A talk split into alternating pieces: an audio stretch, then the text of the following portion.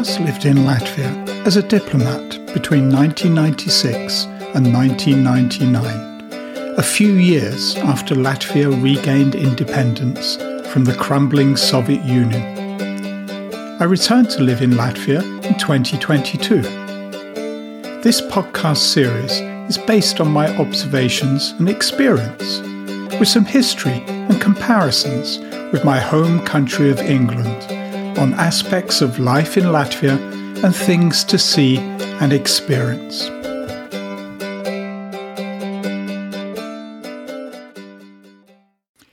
Episode 1 on memories of living and working in Latvia as a diplomat in the 1990s. I drove to Latvia in 1996 to take up a position at the British Embassy as Deputy Ambassador. Latvia had regained independence in 1991 after 50 years of Soviet rule. A small country of just over 2 million people at that time. The population in the main cities was 50% Russian. Settlers who had decided they belonged to Latvia rather than the new Russia across the border.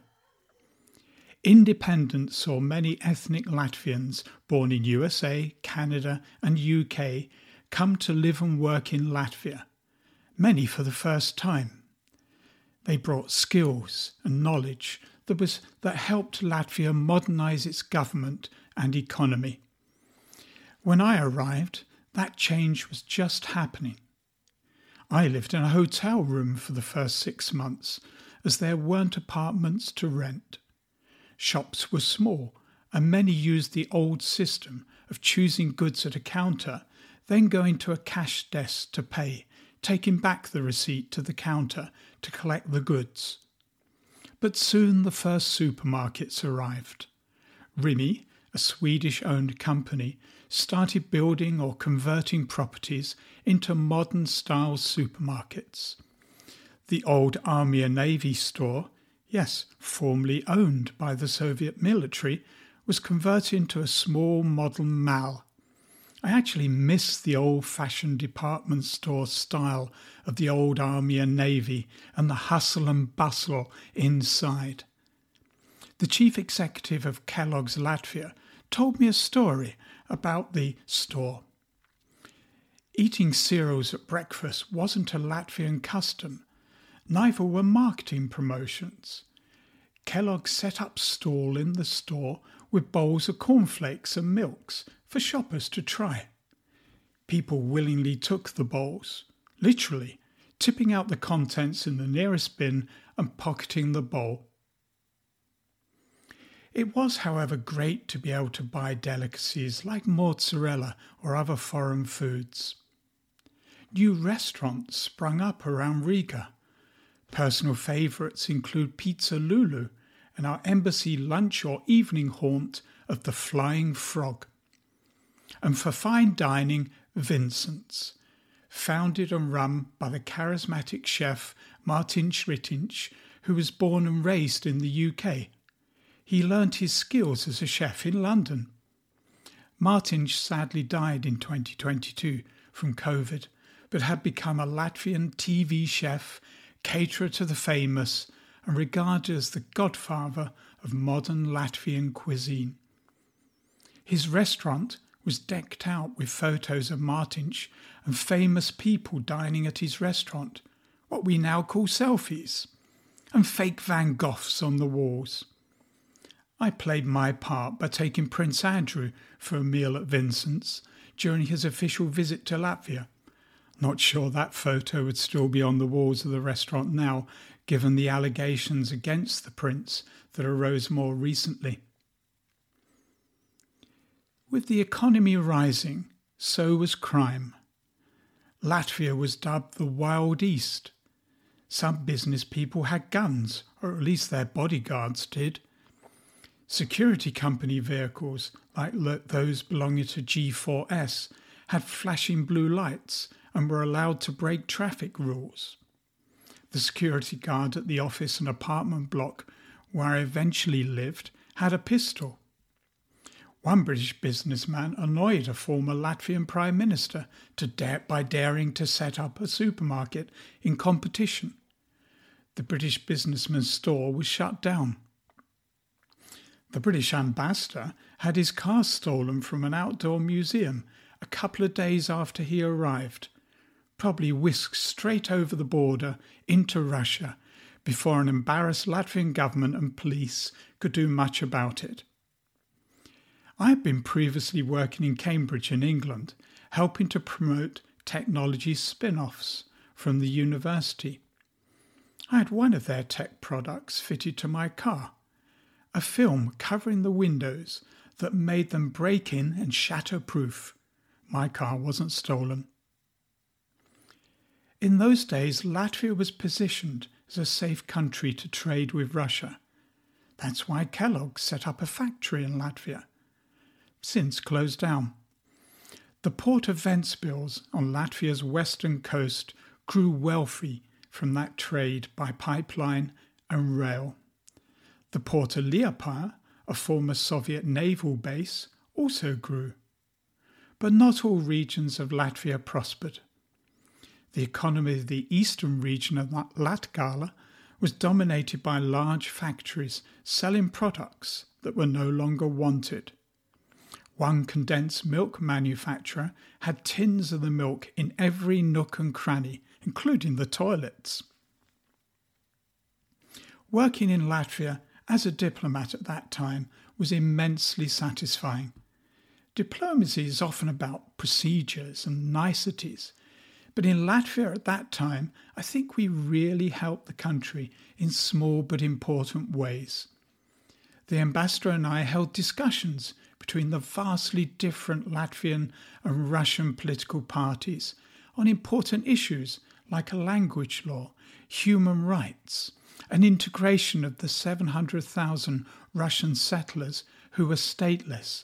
Latvian non citizens was their official status. At that time, many ethnic Russians did not and did not want to learn to speak Latvian. It was more common to hear Russian on the streets and shops in the capital city of Riga than Latvian. Many schools still taught in Russian we helped the OSCE High Commissioner Max van der Stoel advise the Latvian government and parliament on human rights. He was dubbed Dr. Death by the Latvian media, possibly because of his appearance, possibly because he had a vice that not many did not, that many did not like. My diplomatic friends in Latvia were all young, like me, intelligent, not like me, people. The deputy ambassador cadre were all young. The ambassadors were all on their last posting before retirement. There was therefore a good mix of youthful enthusiasm to do things, together with the wisdom that comes from a long career as a diplomat. The Estonian embassy staff were particularly crazy during a trade dispute between Latvia and Estonia about the import of pigs my opposite number at the Estonian embassy asked to borrow a tie I owned for the trade negotiations. It had pigs on. Diplomacy was less stuffy. It was not unusual for a Latvian government minister to join an informal dinner party at my apartment. And people came to receptions at my apartment or at the embassy because the caterer was, you've probably guessed this, Mārtiņš Rītiņš. Oh, those half chocolate covered strawberries. Latvia wanted foreign investment to replace the old manufacturing industries. As part of its inward investment promotion, the Latvian authorities took a coach of diplomats to visit the factories in the remoter parts of the country. This included offering lots of food and drink. Luckily for me, I do not like vodka, but there was a few tottering diplomats who exited the coach after a long day in Daugavpils or Rezekne. My favourite experience as a diplomat in Latvia was representing Britain at the inauguration of Latvia's first female president, Dr. Vaira Vīķe-Freiberga, in 1999. After the official inauguration in the Latvian parliament, the Saeima, we all drove down to the castle at Rundale to, to congratulate the new president. An hour's drive with the Union Jack f- flag flying on the official car. People were on the streets watching and waving at the procession of big cars, well, except the British MC car, which was a Land Rover, and I found myself waving back it would be rude not to. Black tie and ball gowns really suited the splendour of the beautiful castle and its interior. Years later, I got married there. Winter sports were, and still are, important to Latvia. There are no mountains in Latvia, but they do have good bobsleighers. I took a ride down the run at Sigulda with a Latvian team member driving the bobsleigh, of course. The scariest experience of my life, as being tall, my helmeted head was scraping against the ice on the turns. It Took weeks for my neck to recover. Latvians are mad about ice hockey too. I don't ski, I don't skate, I have a poor sense of balance, so the bobsleigh was my only attempt at any winter sport culture, that mix of language, history, the arts, and way of living, is particularly important to Latvians.